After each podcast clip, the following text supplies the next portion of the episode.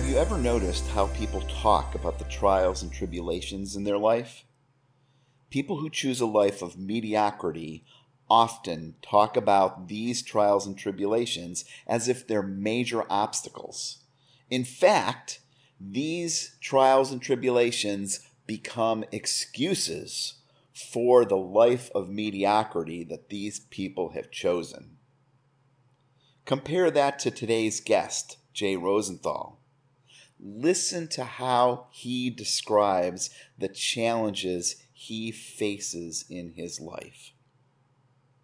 We'll get back to that at the end of his story of his true azimuth.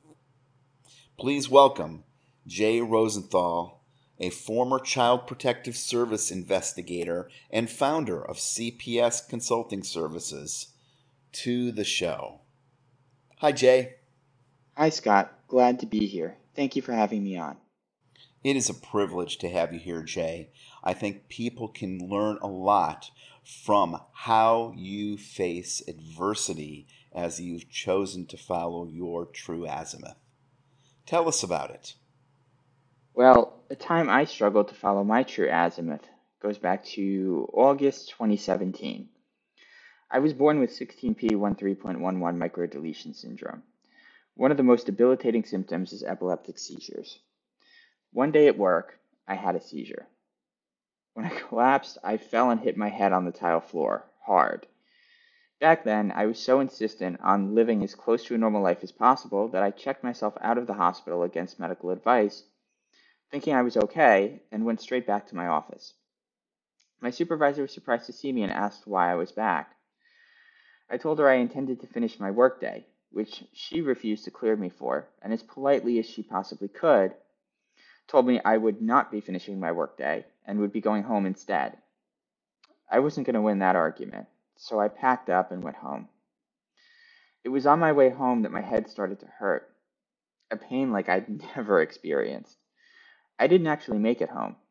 Instead, I was again transported to the hospital, a different one this time, where I was diagnosed with an acute subdural hematoma, a bleed in the brain. The mortality rate for acute subdural hematomas is particularly high, 50 to 90%. But somehow, despite my prior actions that day, I survived. There had to be a reason. After all, my luck was never that good. I hadn't found my purpose, yet I'd survived. At the beginning of 2020, I started working for Child Protective Services in New York, conducting child abuse and neglect investigations. It was hard work, sometimes dangerous, but I cared deeply about it, and in it had found my calling. However, as I gained more experience, I came to find that the government agencies performing these investigations are inefficient, rife with corruption, and what should have been a noble service looked more like a disaster. It was no more efficient or dedicated than your local DMV. While asking myself if I wasn't there to make millions, and I didn't feel like I was helping families, why was I doing this work? I wondered if there were a way to do better. I had three choices abandon my calling entirely, stay where I was and deal with the system currently in place, or create what I thought was needed. At the same time, my doctor informed me that medication alone wasn't working and we needed to explore surgical options.